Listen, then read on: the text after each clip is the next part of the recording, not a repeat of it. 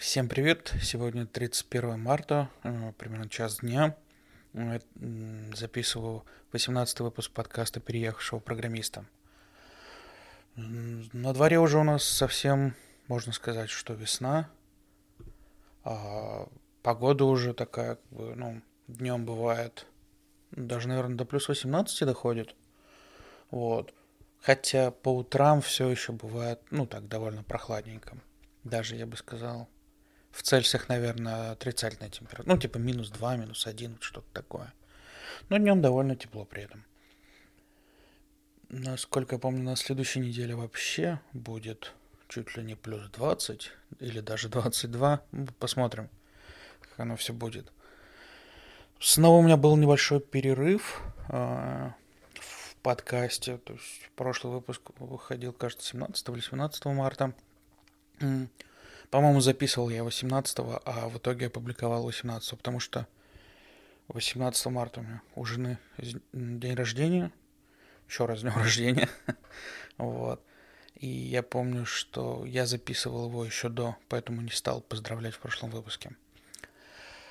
А, так вот, сейчас перерыв связан был никак не с днем рождения, а с тем, что в нашем нейборхуде активно сейчас ведутся различные садоводные работы. Ну, такая вроде как под, борка мусора, подготовка там после зимы. А, в основном ухаживают там за различными растениями, а, там где-то подсыпают. Я не знаю, как правильно называется эта штука, этот состав такой, он черного цвета, он состоит из каких-то там опилок или чего-то такого, может быть там торф присутствует, ну, по крайней мере, по запаху что-то похожее. И вот здесь а, таким составом посыпают любую открытую землю вокруг там растений. Ну, то есть там, где нет газона, там обычно посыпают вот этой вот штукой. И ну, благодаря этому, я бы сказал, все выглядит как-то поприличнее, поцивильнее. Возможно, это помогает самим растениям. Точно не знаю, не изучал.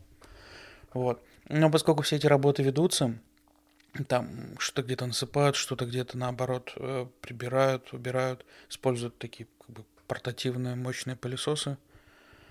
Это, это довольно шумно. И записываться в такой обстановке ну, не очень комфортно, наверное. Потому что этот шум так или иначе попадает на запись. Вот, но при этом не могу обещать, что и дальше перерывов не будет. Дело в том, что у меня я с понедельника ухожу в отпуск, поскольку там у детей начинается spring break. Он, правда, будет не всю неделю у них, а, по-моему, только три дня. Э, среда, четверг, пятница. Но мы написали э, как бы, письмо в школу, чтобы их также освободили на понедельник, вторник. Вот, в понедельник съездим в Нью-Йорк, там кое-какие дела. А потом неделю будем... Не знаю, что делать. Серьезных планов у нас нет. Если раньше мы там планировали, может быть, сгонять а, в какие-то ближайшие страны, типа Доминиканы или Мексики, но потом как-то передумали, не очень, не очень выгодно это выходит по деньгам.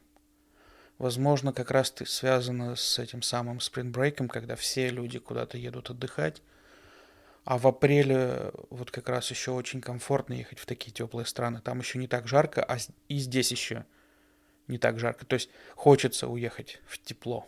Летом, ну не знаю, как остальным, мне вот летом совсем не хочется ехать в еще большую жару, чем здесь есть вокруг. Вот. Кроме того, желание такого отпуска, оно связано еще и с визой, а, поскольку у нас виза действует до лета, ну, где-то в июле заканчивается, наверное. Это не значит, что мы потом должны покинуть страну. Это значит, что мы потом не сможем снова въехать в страну. Но находиться здесь мы как бы можем, э, поскольку есть отдельно разрешение на работу, и оно действует дольше, чем виза. Вот. А чтобы оформить новую визу, надо как бы выехать из страны, попасть в посольство американское где-то в другой стране, что сейчас довольно проблематично сделать. По крайней мере, с нашими российскими паспортами. Так что были мысли куда-то сгонять, пока визы действуют. Но делать это ради только ради того, чтобы сделать, нет смысла. Подождем разрешения этой ситуации, там, гринки или чего-то еще, не знаю, видно будет. Поэтому на отпуск серьезных планов нет. Посмотрим, может, куда-то катаемся, типа в Вашингтон, Д.С. или или еще какие-то города, не знаю. Но могу сказать точно то, что я вряд ли на следующий... Точно вряд ли, тоже мне. Не точно, но практически наверняка я не буду записывать подкаст на следующей неделе, потому что дети будут все время дома. И захочу ли я ехать куда-то в парк записываться, не знаю, посмотрим. Скорее всего, нет. Э, поехали по темам. Первая такая небольшая тема. У нас тут рядом с домом открылась новая кафешка. И ну, вроде бы ничего такого, но дело в том, что это какая такое, видимо, место, которое давно было закрыто.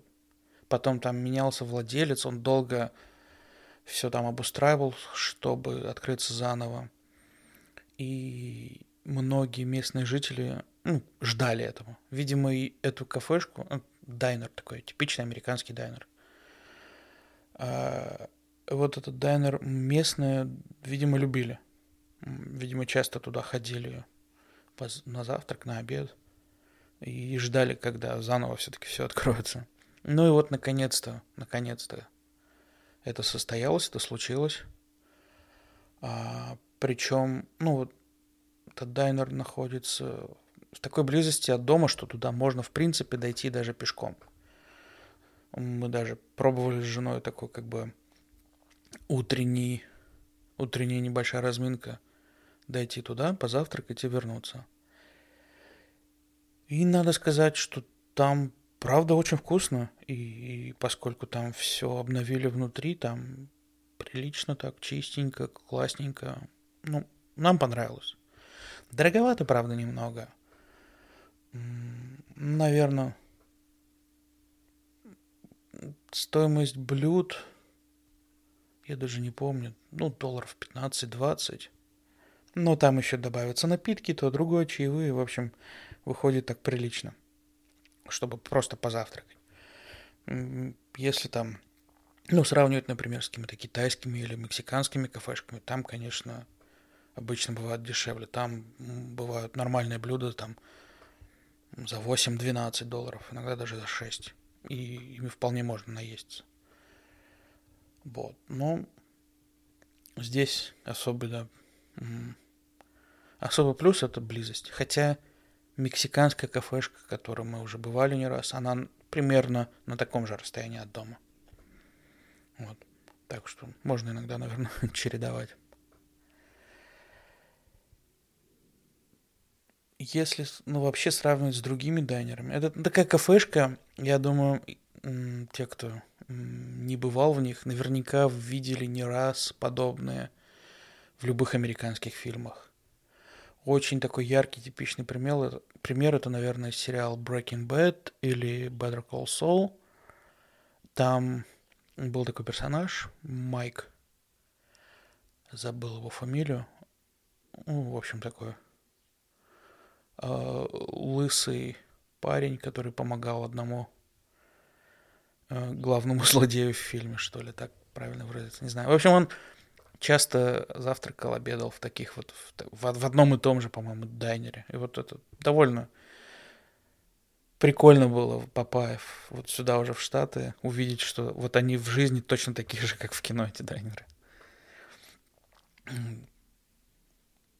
Если когда-нибудь побываете, зайдите, оцените местную атмосферу в таких кафешках. Поехали дальше. Я тут э, немного, ну вот когда говорил про отпуск, когда смотрел разные варианты, куда можно полететь, конечно же, я посмотрел вариант, как слетать, в том числе в Россию.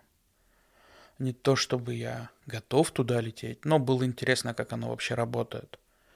И почему-то на сайтах-агрегаторах типа Skyscanner или Aviasales вариантов долететь, как долететь из Нью-Йорка до Москвы, как будто бы нет вообще. Но если поискать просто в Гугле, то, оказывается, есть Air Serbia, которая предоставляет прям connected, то есть ну, полет э, сегментов. Вот уже начинаю русский язык забывать. В общем, комбинированный полет с пересадкой в, в Сербии. Это получается, то есть а, как бы одним билетом берется, да, то есть авиакомпания там в этом случае гарантирует, что если какой-то рейс задержится, то на второй сегмент тебя все равно определенным образом посадят, может, на другой рейс или как-то еще, но в этом разница покупать как бы два сегмента по отдельности или целиком. Так вот, Air Serbia предоставляет такую возможность из Нью-Йорка в Белград, из Белграда в Москву. И стоит это, ну, не сказать, что прям заоблачно дорого. А, примерно тысяча долларов на человека туда-обратно. При этом есть разные варианты а, в плане ожидания пересадки в Белграде. По-моему, от 4 до 10 где-то вот так часов. Ну, то есть вполне реально, не какой-то суперсложный полет. Так что, если кому-то интересно, если кто-то готов рискнуть, имейте в виду, есть такая возможность. Вообще сегодня у меня, на удивление, не так много тем в списке, а, хотя прошло довольно много времени, но тут еще и такая причина, что у меня было немало вопросов в комментариях, и вопросы некоторые, ну, такие довольно интересные, так что я, может быть, как-то буду немножко перемешивать ответы на вопросы и другие темы. Ну, как-то так.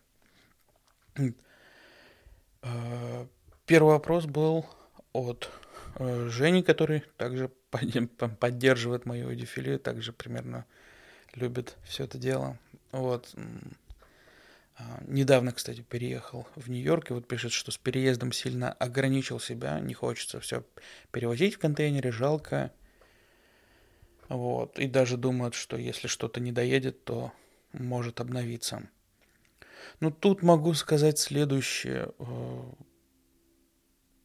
я сам, когда переезжал из России, я взял с собой только колонки и, собственно, винил и компакт-диски. Всю остальную технику я оставил, но основная причина здесь была в том, что разное напряжение, разная там частота в, я имею в виду в розетках. И так просто завести, я имею в виду заставить работать технику из России, не всегда возможно. Если как бы купить там повышающий, понижающий трансформатор там с 220 на 120 вольт, это обычно не проблема, то вот э, в случае с частотой 50-60 Гц тут проблемы уже бывают. Поэтому... Ну, то есть как? Какая-то техника, которая особенно использует такие стандартные блоки питания, не критичны там, к напряжению, там обычно проблем не бывает.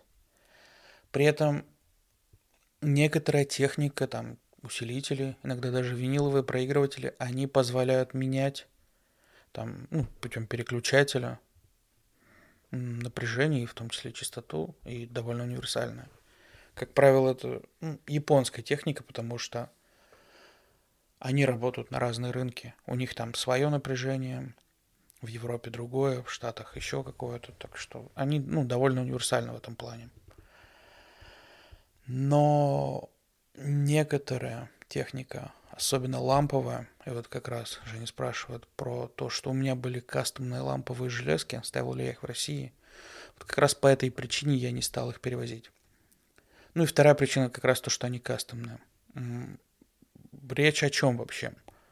А, в Ижевске, где я жил, там у нас был мастер один, который делал очень крутые ламповые усилители. Однажды это как бы довелось послушать, понравилось, я с ним связался, спросил, что он может сделать.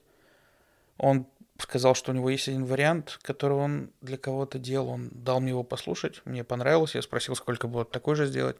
А тут внезапно выяснилось, что заказчик этого усилителя просто куда-то потерялся. Ну, он мне просто продал этот усилитель за довольно скромные деньги, что-то около 10 тысяч рублей. Если сравнивать там с усилителями ламповыми в магазине, которые мне понравились примерно так же, они стоили 100 тысяч рублей, то есть в 10 раз дороже.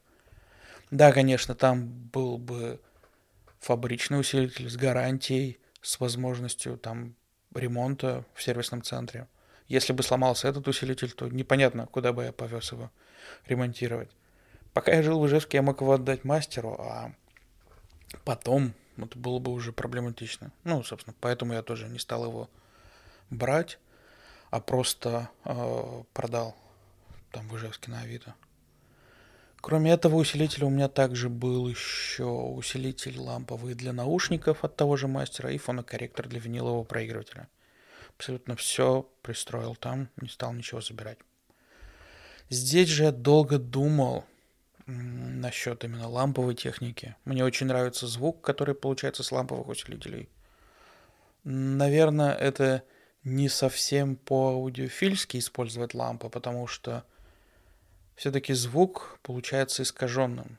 Не тем, каким задумывал его звукорежиссер, например, когда делал запись. Но вот это искажение, оно довольно приятное.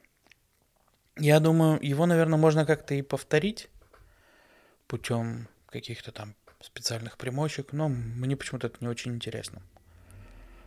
Вот. В итоге тут я долго думал про ламповый усилитель, но решил, что сейчас пока не готов с этим возиться. Опять же, если там надо будет переезжать, это надо будет как-то вести, а лампа штука хрупкая и тяжелая. Ну, то есть не сама лампа тяжелая, а ламповые усилители, они требуют очень серьезных трансформаторов, которые состоят из огромного количества железа и, ну, правда, просто тяжелые. Мой ламповый усилитель весил, кажется, 15-20 килограмм. Его даже поднимать тяжело было. вот. И сейчас я взял обычный усилитель на транзисторах фирмы Marantz. Мне довольно нравится, как бы классный звук получается на моих колонках. С учетом особенно, что как редко я вообще слушаю музыку через него, меня полностью устраивает. И даже если мне вот сейчас у меня вообще нету никаких идей о том, как бы, какой бы сделать в этом плане апгрейд. Прям вот, ну, то есть, грубо говоря, появлялись какие-то деньги, чтобы я стал брать, не знаю. Как я уже до этого говорил, что, может быть, стоит завести какой-то такой сетевой плеер, куда можно будет отправлять музыку там со Spotify или через AirPlay с Apple Music – и вот тут как раз, э, кстати, будет комментарий от Миши по поводу DAC для Raspberry Pi. DAC — это цифроаналоговый преобразователь, типа звуковая карта. А Миша даже приводит там ссылку э, на конкретную модель такого DAC. Ну, тут что сказать. Во-первых, да, безусловно, я рассматриваю такой вариант. У меня есть парочка Raspberry Pi — на одном из них как раз стоит э, софт, который называется Volumio. Как раз для этого предназначен. В целом, всем рекомендую, если кто-то планирует что-то делать на Raspberry со звуком, начать именно с Volumio, потому что он очень удобный, довольно стабильный. Там есть бесплатная версия, которая покрывает большинство нужд. Там есть интеграция со Spotify Connect. Это когда ты можешь запускать музыку откуда угодно – но играться она будет именно на этом Raspberry Pi, выводиться на какой-то подключенный там звуковой интерфейс. А вот, но правда пока именно вот DAC, именно звукового интерфейса у меня отдельного нет. Поэтому я иногда подключаю просто свой усилитель наушников, потому что он также является DAC, и там есть просто линейный выход, то есть можно стандартными тюльпанами подключить к усилителю. Вот. Ну, понятно, проблема здесь в том, что нужно перетаскивать его туда-сюда. Вот, поэтому думаю прикупить какой-то отдельный. И смотрю больше на бренд High Fibery называется, то есть типа Raspberry, High Fibery тоже созвучно. Чисто по схемотехнике и так вот по отзывам в интернете это ну, наиболее, наверное, серьезный девайс для Raspberry. Там есть разного уровня. Самый топовый, по-моему, 110 долларов стоит. И при этом у них есть возможность вернуть, если что-то не нравится, там прямо на сайте пишут. Понятно, что на Амазоне можно все что угодно вернуть, но у меня до сих пор вот это вот ощущение, что я как будто кого-то обманываю, когда беру товар просто попробовать и потом возвращаю его. А вот когда производитель на своем сайте конкретно пишет об этом, предлагает, типа, вы сомневаетесь, как получится ли хороший звук, ну, можете купить, и если звук не понравится, вернуть. Типа, мы настолько уверены в своем товаре, что э, вообще как бы не сомневаемся, что вам понравится. Ну, это подкупает. Так что, наверное, рано или поздно я возьму все-таки их ЦАП и попробую интегрировать. Хотя при этом, наверное, придется брать еще один Raspberry Pi. Дело в том, что я долго думал о том, как же мне сделать какой-то нормальный сетап для прослушивания музыки за, за рабочим местом. Напомню, я не могу слушать музыку с рабочего компьютера. Там есть ограничения от ну, просто определенный софт установлен на ноутбук, который ограничивает возможность использования моего личного софта. Поскольку это корпоративный ноутбук, я как бы ничего не могу с этим поделать. Держать постоянно два ноутбука открытыми не всегда удобно.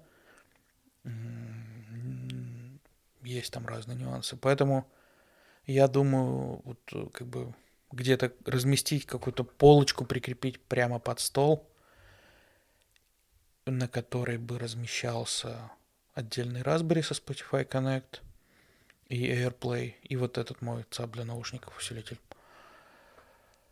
И вот как-то так думаю слушать. Вообще говоря о том, как обустроить рабочее место, а, недавно мой друг, который тут рядом живет, Саша, начал, а, скинул мне фотографию, как вот он начал что-то у себя обустраивать, какие-то полочки на столе начал делать. У меня уже это вроде проходило, но сейчас снова, ну, когда я рассказывал про то, как я монитор поменял, там USB хаб, что-то еще. Вот сейчас у меня снова это возродилась, эта идея, снова начал думать, смотреть. Естественно, тут же TikTok начинает предлагать видео на эту тему, кучу всяких разных этапов. Некоторые люди, это прям какое-то произведение искусства, как они оборудуют свое рабочее место начал снова думать о каком-то, может, новом столе, новом стуле, про который уже говорил, да, но и просто про то, как вот что-то оборудовать именно на столе, то есть какие-то полочки, может быть, стойку для микрофона сделать. Сейчас у меня микрофон просто стоит на треноге, я имею в виду микрофон для подкастов. И каждый раз, когда я записываю, я просто достаю его с полки, ставлю, подключаю кабель, вот это все. А когда заканчиваю, убираю. Ну, вроде как, зачем он мне на столе постоянно. Хотя, наверное, можно было бы их использовать для звонков, не знаю. Но, по крайней мере, будь он на стойке, это было бы проще удобнее. Просто пододвинуть его и говорить. Так что думаю пока о чем-то вот таком. А, еще на эту же тему вспомнил.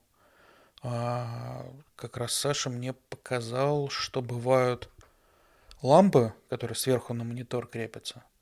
Я раньше их видел, но как-то не обращал внимания. Мне казалось, что это какая-то ерунда, которая, во-первых, будет светить на сам монитор, давать какие-то блики. И вообще вряд ли мне как-то поможет, пригодится. И когда вот он мне скинул ссылку, я посмотрел описание, посмотрел, что у этих ламп он такой направлен, направленный свет, вот ровно такой, как мне надо. То есть он освещает пространство на столе, при этом не светит в глаза и не светит на монитор. И кажется прям вот то, что надо. Вообще дело в том, что я как-то стал, ну вот, критичнее относиться э, к освещению. Не знаю, с чем связано, с возрастом или, может, с тем, что я сходил здесь к окулисту, и окулист мне сказал, что у меня повышенная чувствительность к свету, и я теперь стал на это обращать внимание. Вот в итоге, ну, что могу сказать, как это проявляется? Э, если вокруг как бы достаточно темно, у меня на ноутбуке всегда стоит темная тема, большинство окошек темные, с темным фоном, Но некоторые сайты, они не поддерживают темную тему, поэтому она светлая. Вот когда я переключаюсь, у меня прям глаза режет от яркости. А если включить свет, ну, днем включать свет дома как-то вроде не хочется. Из окон свет, он такой очень нестабильный, то может быть очень ярким, то нет. И вот хочется как, ну, какую-то вот подсветку рабочего места. У меня стоит настольная лампа сбоку, но как-то ее не очень достаточно. Ставить ее поближе, мне кажется, наоборот, будет перебор. И вот теперь я начал думать про такую лампу. Есть разные, разных производителей эти лампы. Самый, наверное, популярный, такой более-менее известный бренд это Бенки. У них эта лампа там от 100 долларов. Есть, естественно, э, фирма, которая делает абсолютно все, Xiaomi. Ну, сейчас они просто Mi называются. Они в том числе делают эту лампу. И вроде бы эту лампу хвалят. Стоит она долларов 50, по-моему. Вот. Ну, наверное, закажу на том же Амазоне, если что, верну, что не понравится если кто-то вообще имеет опыт с такими лампами, буду благодарен, если поделитесь как-то в комментарии или просто в личку напишите. Стоит, не стоит. Может, например, не стоит брать именно Xiaomi, стоит лучше взять что-то по приличнее. А может, наоборот, еще дешевле. Есть там Base US, по-моему, фирма. А, может, и ее достаточно. Не знаю. Привлекает, кстати, что у этих ламп еще э, не только яркость. Ну, во-первых, там можно регулировать яркость. А во-вторых, там можно регулировать температуру освещения. Но это когда вот теплый холодный свет, то есть теплый он более такой желтоватый, а холодный более, наверное, синеватый. Эти оттенки тоже ну, влияют и на зрение, и на активность мозга, что ли, не знаю, как сказать. Ну, то есть в течение дня лучше там более холодное освещение использовать, оно более такое продуктивное. Ближе к вечеру там более теплое делать, чтобы не мешать своему сну. Поехали дальше. А, к следующему комментарию, вопросу. Тут от Жени еще было про стулья. Говорит, что его Айрон тоже не впечатлил, но если мне нравятся именно стулья с сеточкой, то может и понравится. Сам же Женя больше фанат офисно-игровых стульев типа DX Racer.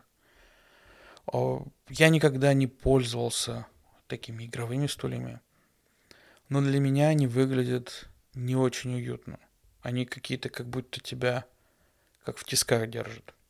Я просто сам по себе э, такой довольно крупный, крупного телосложения, и мне важно, чтобы стул был не узким, и нормально там с большим весом. Потому что стулья, которые, например, я раньше встречал, которые у, ну, у них в ограничениях написано, например, до 100 килограмм. Вот на таких лучше не сидеть, они ломаются довольно быстро, по крайней мере, подо мной. И что я тут хочу сказать насчет аэронов. Вот э, в понедельник, как я уже говорил, хочу поехать в Нью-Йорк. Знаю, что то в Нью-Йорке есть шоурум компании Herman Miller, которая производит аэроны. Вот думаю попробовать туда зайти и как раз проверить вживую все эти стулья, понять, заходит оно, не заходит, стоит оно того, не стоит. Посмотрим. Если получится зайти и попробовать, обязательно расскажу в следующем выпуске. А, комментарий от Миши по поводу лекарств в баночках. Миша говорит, что ну, такие лекарства именно в баночках, они, ну, речь идет о том, что в аптеках могут фасовать лекарства по баночкам, такие оранжевенькие баночки, я в прошлом подкасте рассказывал, и что это наиболее частая практика. Да, соглашусь, у меня только одно лекарство было не в таких баночках, это было лекарство от давления, когда я брал его в прошлой аптеке. Но сейчас я беру в другой аптеке, и там оно тоже в оранжевой баночке. Не знаю, почему так. Видимо, где-то какие-то разные партии у разных производителей закупали. Вот. В этой аптеке, на которую я пришел, тут все в этих оранжевых баночках, прям все, лекарства. Ну, мы видим, потому что с доставкой работают как-то проще, не знаю. И вот э, также Миша там уточняет, что очень важны лейблы на этих самых баночках, то есть такие наклейки, где прям написано имя пациента, имя врача, э, там информация о рецепте выписанном. Благодаря этим лейблам бывает довольно просто сделать рефил, то есть когда у тебя закончилось лекарство и нужно просто его пополнить. Просто иногда это происходит немножко там внезапно, неожиданно, и у тебя нет возможности, например, связаться с врачом, попросить. И в таких случаях вот э, помогает телемедицина, то есть когда ты связываешься с врачом там по телефону, по интернету, просто присылаешь вот этот вот лейбл, там или фотографируешь, или показываешь в экран, и просто делают рефил. У меня был такой опыт, но у меня был рефил э, лекарства, которое я привозил из России. А, то есть лекарство от давления, которое я уже начал пить, я тогда еще не понимал. То есть оно мне, я постарался привезти побольше из России, но все равно надо было бы рано или поздно здесь покупать. А на тот момент э, я уже записался на прием к врачу первый раз, но ожидание было довольно долгим. Я раньше говорил, что именно первый прием к врачу, как новый пациент, это иногда занимает месяц-два.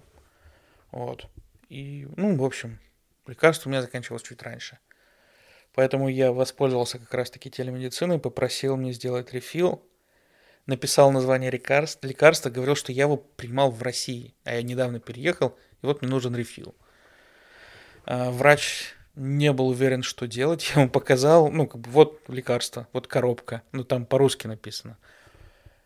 А, ну, я сказал, ладно, сойдет, я тебе сделаю рефил, пришли мне, пожалуйста, еще фотографию, чтобы просто прикрепить там.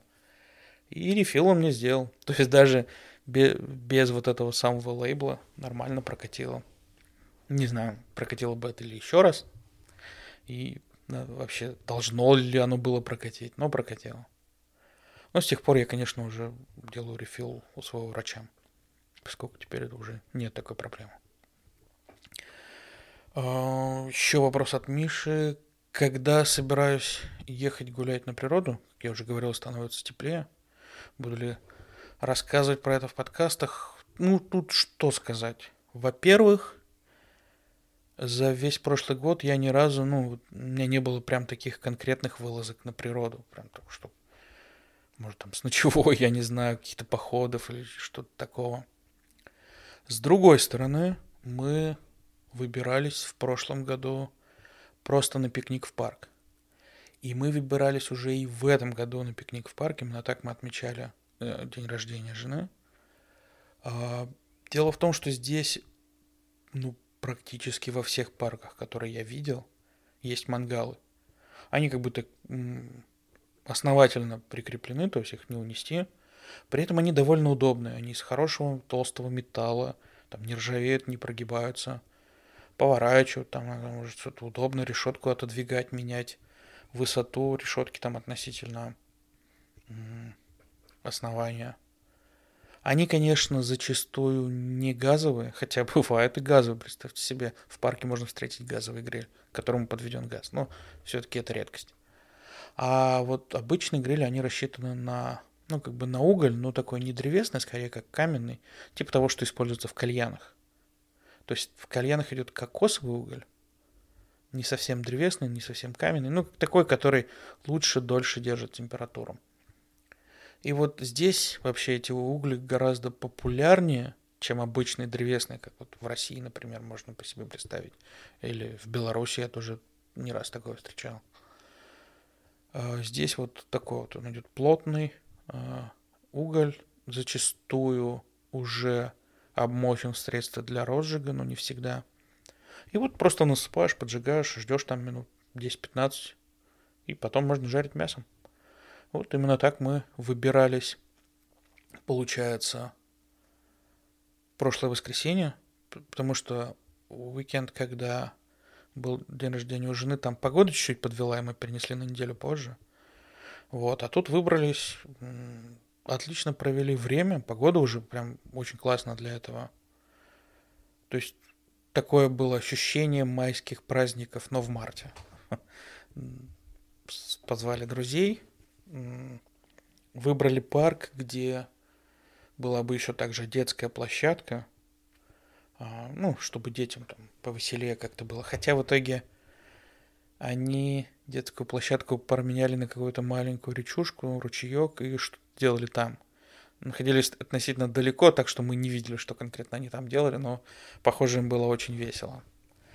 И пришли они оттуда, конечно, довольно ну, нечистые, я бы так сказал. То есть обувь, там, штаны у сына пришлось мыть, у других детей тоже видно было, что, что провели они время здорово. Вот. Минус только вот, э, ну, как минус, для кого-то скорее даже плюс. А, наличие детских площадок в парках. О, как бы, насколько я понял, здесь правило, э, что курить в парках можно только если там детская площадка находится на каком-то определенном расстоянии. Я вообще не курю сигареты или там электронные сигареты, что-то такое, но я люблю иногда покурить кальян. Я могу это делать иногда раз в месяц, иногда раз в несколько месяцев. Иногда бывает и чаще, но скорее реже. Вот. И делать это в Штатах довольно бывает проблематично, потому что здесь нет таких вот кальянных, как это принято в России, например. И большинство тех, кто живут там в каких-то апартах аренду, арендуемых, там просто ну, нельзя этого делать тоже. И если там с сигаретой проблем нету, пойти где-то покурить там на ходу или там за рулем, то ставить кальян это сложно, требует времени, места, там как-то нужно уголь разжигать, нужно плитка или что-то такое. В общем, отчасти поэтому мы живем э, в таунхаусе с задним двором, где нет никаких ограничений, чтобы можно было покурить, пойти кальян. Так вот, в прошлом году, когда мы ездили в другой парк, мы брали с собой кальян. В этот раз не брали. Вот. Но в остальном мне очень нравятся местные парки, вот в этом плане, что можно выбраться, а, пожарить мясо, отдохнуть. То есть там все для этого оборудовано. Там всегда там будут а, столики, скамейки, иногда даже такие как бы, ну, крытые с крышей. А, нормальные туалеты могут быть. Ну, иногда чуть попроще а, типа как такие кабинки. Ну, иногда прям полноценные туалеты. А, мусор там всегда есть, куда убрать. Интересный момент, когда были, вот, отмечали день рождения у жены, там проезжал рейнджер, и она спросила, а, ну, ну, то есть остановилась и начала что-то спрашивать. Естественно, первая реакция у людей из постсоветского пространства, что ой, мы что-то делаем не так, нас сейчас поругают. Нет, она просто спросила, нужны ли нам, может быть, какие-то коробки для мусора, чтобы нам было проще убирать. Что-то такое. Мы сказали, нет, нет, все нормально, у нас есть как бы свои пакеты, мы уберем. Пожелал хорошего отдыха, уехал. Насколько это все же приятно и до сих пор как бы, ну, непривычно, что ли, не знаю. Поехали дальше. Еще вопрос от Миши по поводу Лего. Вообще, он спрашивает, тоже ли я из детей, которые обожают Лего? И правда ли, что современные дети его игнорируют? Я, да, я из тех, кто обожает Лего. В моем детстве Лего было довольно мало. Единственное, что я помню, были такие э, коробочки Milky Way, по-моему, назывались «Волшебный сундучок». Там был очень маленький наборчик Лего – при этом все равно это был настоящий Лего, и он, ну, прям, я не знаю, почему вот Лего так радует, почему он такой классный, но я помню, у меня была какая-то, был какой-то типа самолетик или что-то такое, и он как-то, по-моему, еще в птичку пересобирался, но могу ошибаться уже, плохо помню. Единственное, что помню, что прям ну, доставлял радость, такую немалую детскую радость. Вот. Своего Лего, кроме того, у меня, по-моему, никогда и не было. При этом у моих детей Лего полно. Они обожают Лего. Что дочь, что сын. У них там раз... Дочь уже сейчас больше ориентируется на Лего, такой как бы который можно поставить на полку, который как-то интересно смотрится, какие-то персонажи из фильмов или просто что-то вот такое. В общем, как больше к предмету интерьера, который при этом очень классно собирать. Сын с Лего играет как, ну, как с обычными игрушками. При этом, ну, для него тоже важно, что за кон... какой конкретный как бы набор. При этом часть наборов Лего не делает. А, например, он а, большой фанат Us, и там есть, ну, не, не у Лего, а у аналогов, так скажем, Лего есть варианты. Там называется, по-моему, Skilled Map, такая как бы э, игровая карта из вот этой вот из Us. И я понимаю, почему Лего не делает. Получается довольно объемная, но при этом плоская конструкция, которая не очень надежная и немножко даже выгибается после сборки. Вот просил себе такой набор. А, не помню, скорее всего, на Рождество или на Новый год. Мы сравнивали, то есть это можно купить как на Амазоне, так и на Алиэкспресс, но, по-моему, на Алиэкспресс было чуть дешевле, поэтому мы брали это там. Вот, и это, конечно, не Лего. Ну, то есть он не так ровно четко там детальки друг к другу подходят. Хотя сыну нравится. Собирали мы с ним вместе довольно долго. Несколько дней, по-моему. Ну, не потому что это мы безвылазно сидели. Просто я устаю собирать лего. Это надо как-то в какой-то скрюченной позе такой сидеть на полу. Или какой-то большой стол, я не знаю. Сложно с этим.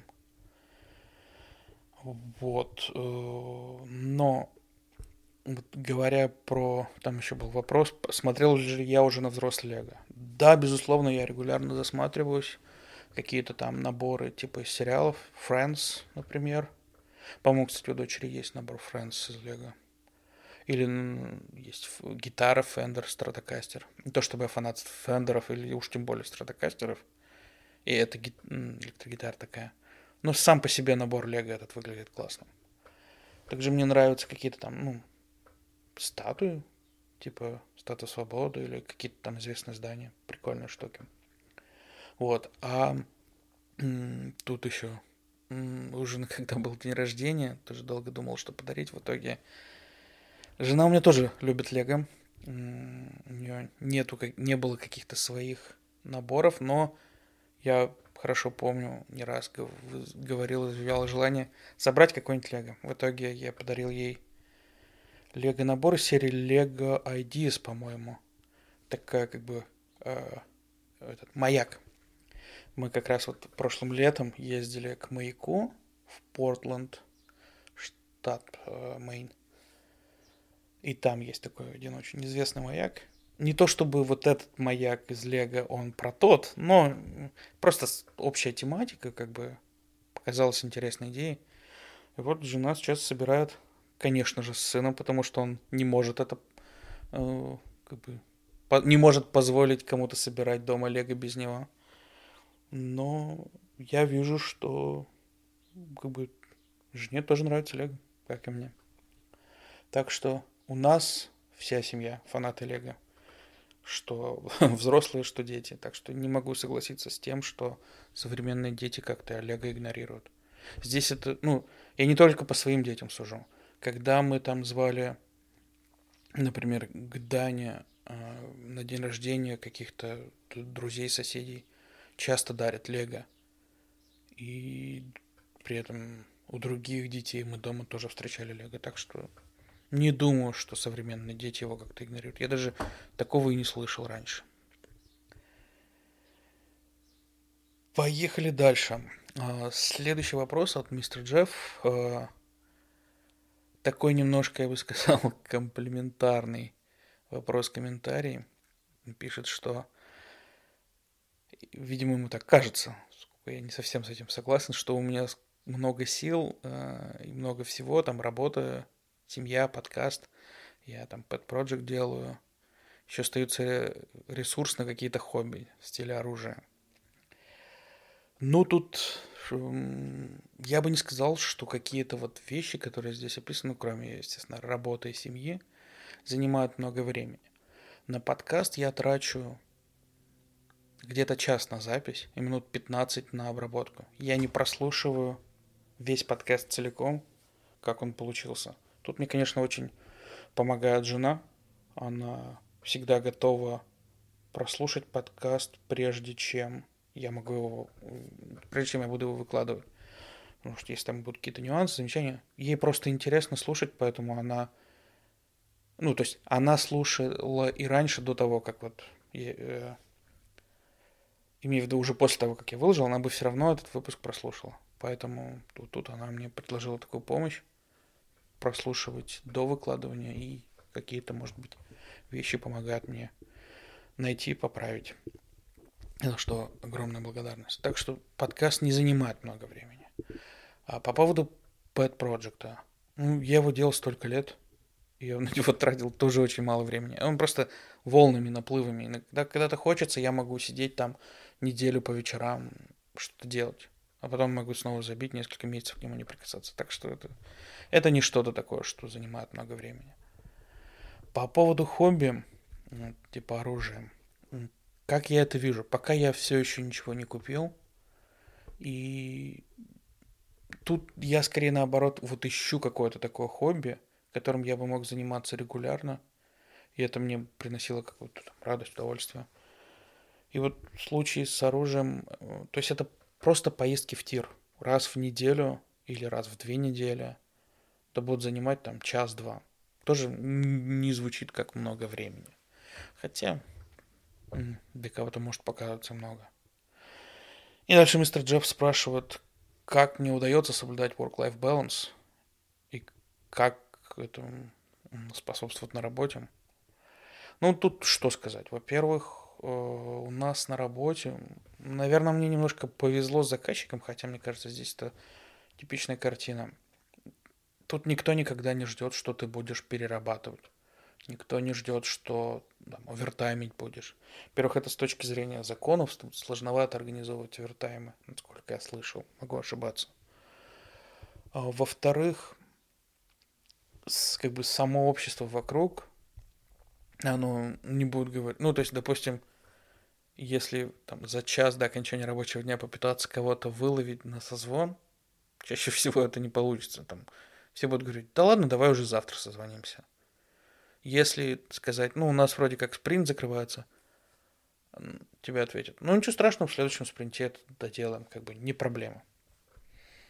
По крайней мере, если... Я думаю, не все команды так, не во всех проектах так, ну, вот у нас так. Поэтому я на работе не перерабатываю вообще. При этом, если мне в течение дня нужно куда-то отлучиться, с этим тоже никаких проблем нет. Если у нас нет каких-то запланированных звонков на это время, я могу просто написать, что там у меня appointment у врача, или там в автосервис нужно съездить, или еще куда-то. Тут это тоже нормально. Все эти дела, как правило, здесь делаются в рабочее время, и общество к этому нормально относится. Да, там, если я из-за того, что поехал к врачу, что-то не успел, сделать по работе. Я, наверное, посижу это, доделаю, может быть, вечером. Но если я все успел, это никак. То есть тут никто не ждет, что ты 8 часов сидишь у компьютера и пишешь код. Все ждут, что ты просто закрываешь задачи в спринт. Это нормально, адекватное ожидание и поведение со стороны разработчиков, ну и менеджмента. Так что работа тут проблем каких-то точно не создает. И я не могу сказать, что я когда-либо работал в условиях, где от меня требовали э, как-то серьезно овертаймить. Бывали какие-то проекты, когда там какие-то релизы, дедлайны, особенно там такое бывало, может быть, каких-то продуктовых компаниях, но почему-то это не воспринималось как какое-то давление. Мне наоборот самому всегда было интересно а, как-то следовать вот, э, такому расписанию. Ну, то есть попытаться зарелизить в срок, успеть доделать. И я никогда особо не вертаймил ради этого. Я мог выйти в нерабочее для себя время поработать, ну, подключиться из дома. То есть, ну, когда это можно сделать удаленно, для этого не надо ездить в офис, то я не вижу в этом проблемы. Но если я не могу там подключиться, поработать, что-то сделать. Мне это сейчас неудобно из-за каких-то семейных или еще каких-то обстоятельств. Я всегда мог это объяснить своему работодателю, и никогда не было никаких претензий. Не знаю, повезло ли мне, или я сам как-то смог себе это обеспечить, потому что как будто бы не у всех так получается. Не, не, не знаю, не могу объяснить, почему так. У кого-то, у кого-то так, не так, как у меня. Вот, и дальше еще могу ли я дать какие-то лайфхаки по продуктивности. Тут дело такое, мне безумно приятно, когда у меня, когда меня видят каким-то человеком, который может давать какие-то лайфхаки, какие-то советы. Э, я прям не думаю, что я их могу как-то давать, что совет, потому что я абсолютно не считаю себя продуктивным, нет каких-то серьезных лайфхаков. Единственное, ну, я сам не так давно, наверное, начал стараться следить за сном. Мне кажется, сон это вообще самая важная штука в жизни. Если нет нормального сна, сложно строить что-то, что-то, ну, остальное. Типа там здоровье нормально, work-life balance или что-то еще. Вот, я думаю, стоит обратить внимание на сон. Советов я давать не буду, у всех разные ситуации со сном. Кому-то надо просто поставить нормальный режим, у кого-то могут быть какие-то проблемы со здоровьем, как у меня, у кого-то что-то еще.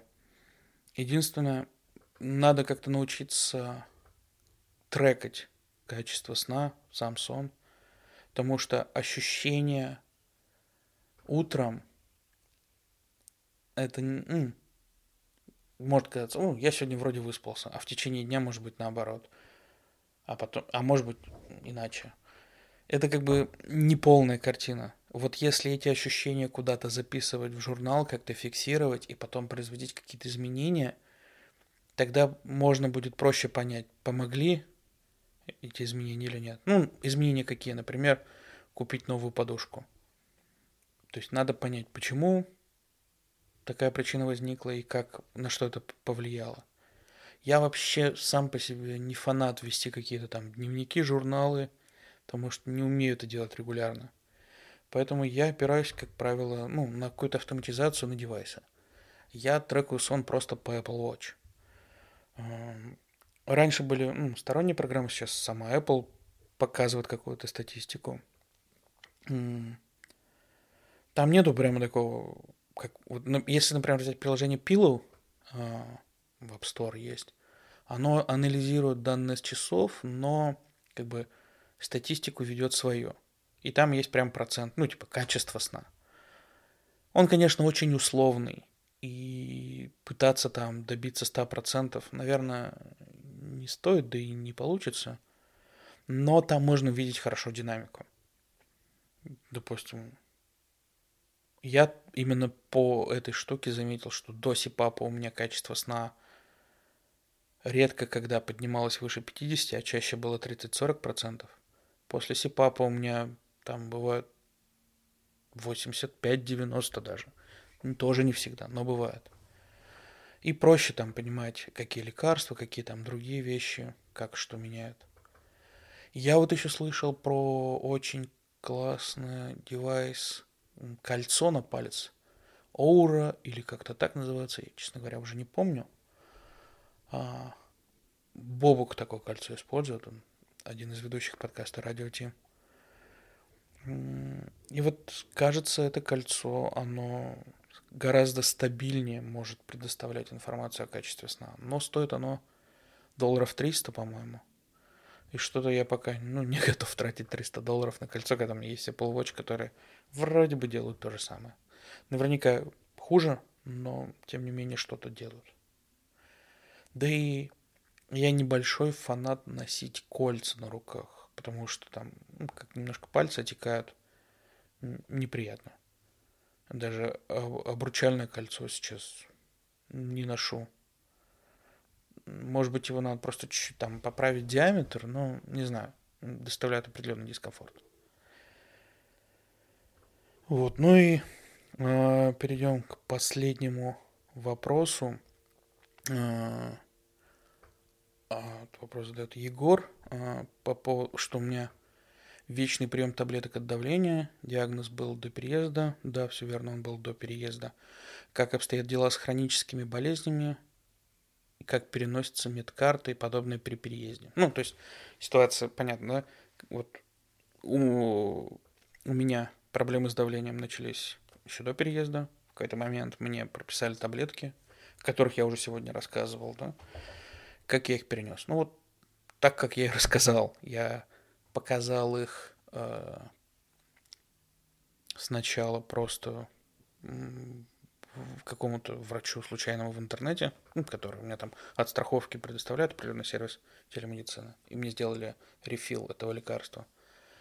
А потом я, когда пришел уже, ну, нашел своего постоянного врача, пришел, сказал, вот у меня проблемы с давлением, вот такие таблетки я принимал в России, вот здесь мне уже сделали рефил, можете ли вы сделать дальше? Он меня спросил, есть ли э, положительный эффект, как там я пью, регулярно, нерегулярно. Когда я к нему приходил, я как раз, ну, не так регулярно, что ли, их пил, вот. А потом он стал замечать, что, ну, то есть я стал их пить регулярно. Спасибо Apple Health, у них теперь есть напоминание о том, чтобы не забыть выпить таблетки. Он сказал, вот у тебя сейчас нормально, видно, ты каждый день пьешь? Я говорю, да, вот показал ему график, да, все супер, значит, так и на этих таблетках останемся, не будем там повышать дозировку, менять что-то еще. А, при этом я ему рассказывал, что когда я их перестаю пить, то, ну, не сразу, но если неделю не пить, то э, как бы проблемы возвращаются. Ну, то есть в данном случае он мне поверил на слово. Ну, давление штука такая, несложно диагностироваться. Но он не просил каких-то там измерений провести, просто поверил. Почему бы не верить, да? В случае других каких-то болезней, тут я не знаю. Ну вот, я ему, например, сказал, то есть я не приносил прямо медкарту старую свою, но какие-то вещи, какие у меня были диагностированы, перед тем, как первый раз идти к этому врачу, я просто посидел, погуглил, как там переводится название какой-нибудь болезни, э, просто записал себя на телефон, и когда к нему пришел, говорил, вот у меня, например, когда делали УЗИ щитовидной железы, нашли полипы. И сказали, что надо регулярно проверяться. Он мне сразу назначил УЗИ. При этом, когда я, мне это находили в Беларуси, говорили, надо проверять раз в полгода. Тут он посмотрел, сказал, ну, как бы видишь, во-первых, чаще, чем раз в год их не стоит проверять, потому что они у тебя нормально вроде не растут. Во-вторых, сам УЗИст пишет, что вообще это все нормально и проверять не надо. Так что все хорошо. УЗИ покрылось страховкой. Врач как бы нормально отреагировал. По поводу сна, ну, я сказал, что у меня были проблемы со сном, у меня были операции там на нос, на горло. Он просто меня от, отправил на прием к соответствующему специалисту, который а, проверил, то есть сделал диагностику, и все. Теперь назначился пап. Ну, то есть нету такого, что каких-то, может быть, я не знаю, серьезных заболеваний, которые требовали какого-то медикаментозного лечения, кроме как давления, да, у меня, которое мне бы надо было переносить. Просто все на словах приходишь и говоришь. У меня была... То есть, вообще, любой врач, когда к нему приходишь первый раз, там создается, он создает определенную как бы анкету, опрашивает, какие-то вопросы создает там, наследственные всякие болячки, что-то еще. Все это на словах. И если что-то нужно бывает как-то подтвердить диагнозами, назначат диагнозы, там, лабораторное исследование, там, кровь, я не знаю, что угодно. Все это делаешь, все эти тесты, и дальше он говорит, как действовать. Так что ничего особенно сложного. Но я думаю, если есть какие-то более серьезные заболевания, или там, например, более какие-то серьезные медикаментозные лечения, там, возможно, что-то и потребуется. Но... А, вот я еще вспомнил, мы когда устраивали детей в школу, там тоже надо было предоставить информацию о прививках. Мы просто, то есть у нас была вот эта вот прививочная карта из России. Мы сами перевели, а, распечатали там, ну, обычный лист с текстом, что вот такая прививка есть, такая прививка есть, такая прививка. Сами перевели, все вот показали. И нормально приняли. Но в случаях, если, например, нет информации о каких-то прививках, они не скажут сразу ставить эту прививку. Они могут там попросить сдать какой-то тест на антигены как чему-нибудь. И уже если этот тест покажет, что там недостаточно каких-то там антител к какому-то там вирусу, не знаю, не вирус, вируса, по не бывает. В общем, какой-то болезни нет антител, тогда могут попросить уже сделать эту прививку. При этом я знаю, что нам еще это предстоит, потому что на гринку нужны куча разных прививок. Я какие-то взял с собой сведения, но, скорее всего, тоже придется создавать тесты и доставлять эти прививки. Но все через это проходят, это не какая-то проблема. Так что ничего сложного. Если нужно что-то уточнить, прояснить, задавайте вопросы. Всегда рад ответить, всегда рад читать комментарии, видеть какие-то реакции в Телеграм. И, собственно, видеть прослушивание. К сожалению, в Телеграме я не вижу, сколько у меня слушают подкастов. Я там могу опираться только на реакции. И если говорить о количестве 94 подпи... у меня 94 подписчика в Телеграме на мой подкаст, то на каждый выпуск обычно в при... количество реакций в пределах 10. Поэтому, если вы будете оставлять реакции в Телеграме, если вы слушаете именно в Телеграме, даже если не слушаете, в общем, на любую реакцию буду благодарен. Будет понятно, что э, кто-то что-то слушает, да. Но те, кто слушают через Apple Podcast, через Spotify, Google и прочие-прочие другие сервисы, там я как бы вижу всю статистику и вижу, как она продолжает расти, что меня очень радует. Но я так подозреваю, что, например, в России, наверное, так не послушать, потому что Spotify в России недоступен. По инициативе, по-моему, самого Spotify. Вот, ну, всегда есть VPN. В общем, на этом, пожалуй, на сегодня все. Э, всем большое спасибо и пока. Услышимся.